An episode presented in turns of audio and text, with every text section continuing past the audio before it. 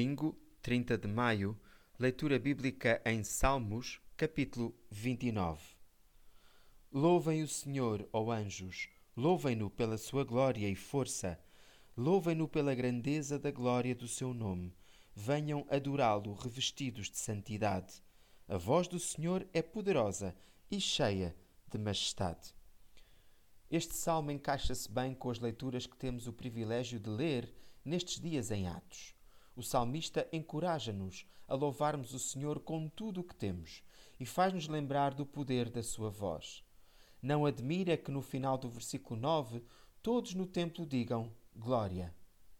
Afinal, o Senhor dá força ao seu povo, como vimos no exemplo de Pedro e João ontem, e também abençoa o seu povo com paz. Oração.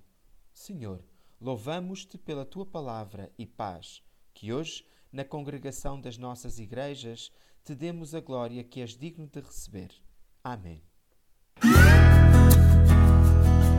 O profissional Pão do Céu é apresentado pela União Bíblica de Portugal. A União Bíblica é uma organização cristã internacional e interdenominacional que usa a Bíblia para inspirar crianças, adolescentes e famílias a conhecerem a Deus. Para mais informações, visite o nosso site em uniãobíblica.com.